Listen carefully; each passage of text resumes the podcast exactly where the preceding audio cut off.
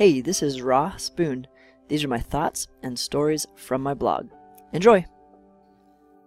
After my first year in liberal seminary, I came from a conservative background, so going to a liberal seminary has shaken my world up. I've left classes many days with a faith feeling less stable than when I went into them. Many of the things I've been taught my whole life are being brought into question. But this has forced me to come up with some working solutions on a few different topics. Here's where I stand at the moment on a few of them. Social justice. So much of the teaching at this school has been directed towards social justice. I think they rightly champion the cause of the oppressed. This is their gift to the world. But like anybody, conservatives or liberals with any cause, I've felt like the cause can sometimes overshadow the commissioner of the cause. I have seen the Bible creatively stretched in ways to make God seem more fair and less harsh than he should be. And I've seen the actions of God in the Bible critiqued as if we had the right to judge our God by his law. Sometimes God does things that seem unfair and unjust. I think we can shout our anger out at God for it, but we must not say, I assume I know better than you. This was the sin of the fall. When we received the knowledge of good and evil, we were suddenly in danger of thinking we knew better than God. Gender of God. If we need to use gender inclusive language for God, that is better than having someone leave the faith because they have been hurt by one gender. I don't think we have enough good fathers or truly good and noble male leaders in our culture to cue up images of a good father that would represent our God very well. I think God contains qualities of both genders. Men have traditionally led households and churches, and that role of father reflects the nature of being the head, like God is of us.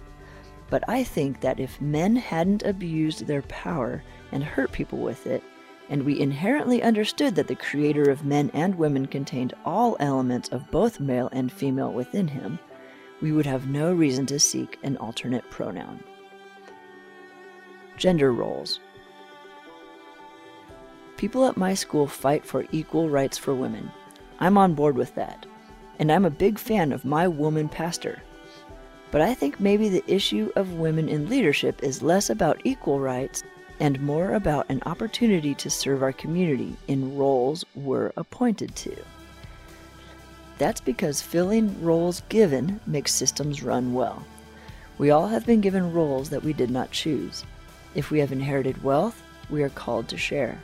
If our parents are ailing, we have been appointed to care for them. If we have been given gifts of music or accounting or therapy, it is our role to give that gift to the body because that makes it run well. Some of us were born as men and some as women.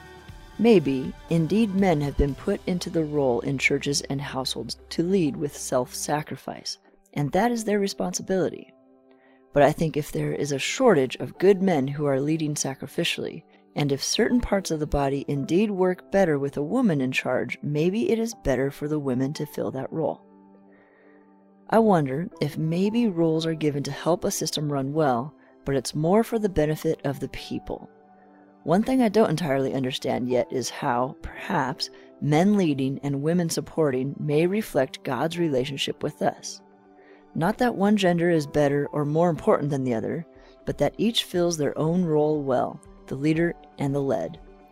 And maybe this is how God wants to exhibit his cycle of love on earth.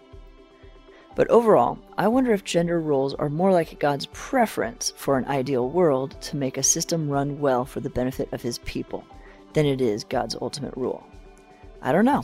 It's just an idea I'm playing with.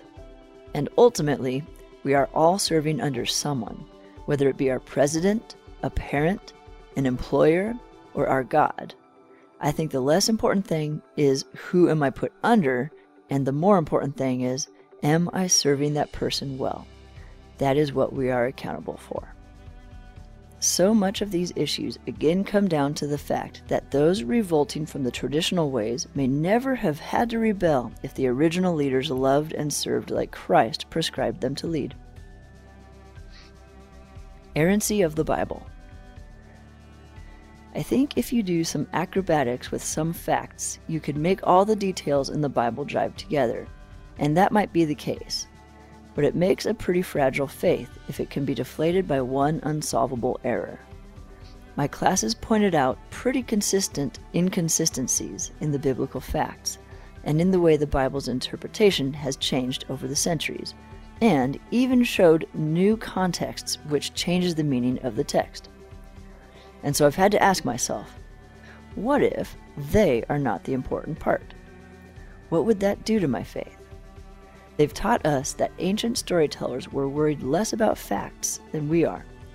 They wanted to get across the heart of the message. So, right now, I think that even if it has some factual errors, it's probably still the way it is meant to be. And when I say meant to be, I think that might mean that even though interpretations and theology have changed, it's the best we know it to be right now, and that God has made it alive in ways that speak to our changing situations. Even as we grow in our faith, the very same verse may change in meaning, and I think that's how it's supposed to be alive. I've also started to think that maybe God has given people the heart of the message and given them authority to determine how to lead and communicate the message most accurately to their people. After all, he tells his disciples, Whatever you bind on earth will be bound in heaven. So they're doing their best, and I think God's like, You guys have the heart of my message and the basics of the story, so I put it into your hands how you will lead your species. I will honor the rules you make for yourselves as people. But this means if we find an error in the stories or our theology, we humbly adjust and move on with what seems to be more true and accurate with a sincere heart. It doesn't deflate our entire faith. The same with theology as it morphs through the generations. I feel like we are responsible for making the best decisions with the best information we've been given. I also understand the beauty of Orthodox churches, which hold on to the same traditions since the first century. And that is the best they know how to do with the truths they have been given. I like to think that we each are accountable for the understandings and perspectives we have to work with. We can get pretty sticky on all the differences in doctrine, but I like what one of my professors told me when I asked about one of the polarizing issues of the day. He said something like, you know, I just don't think the Bible talks about that one very much because it's not that important compared to many of the other things in the Bible, like helping the poor. Left with a humble faith. After all this, I'm less likely to judge another religion because I've been humbled by the flaws in my own. But this Christianity is a good option, if there is one among the mix. And I think, although we should be ready to say why we have chosen Christianity, we should be convincing people by how we live out the heart of the message. If there is a competition among the religions, the force to compel others towards ours should be how it has changed us into better people and how well we live out its instructions. And in our case, that means attempt to be sinless and love each other so well that the world sees a love that it seldom finds elsewhere. In the end, I am glad I am at this school instead of a more conservative one. It's made me think, and through it, I've gained some new answers to some of the tough questions of our culture. Check with me after next semester, and these ideas may have changed. But I'm okay with that. Let's share our best ideas with each other and try to keep approaching the heart of God. I think that might be the way it's supposed to be. I want a humble, alive, growing faith. But, dear God, may we never seek these ideas or the pursuit of them over you, and may we never think we have learned enough to know better than you.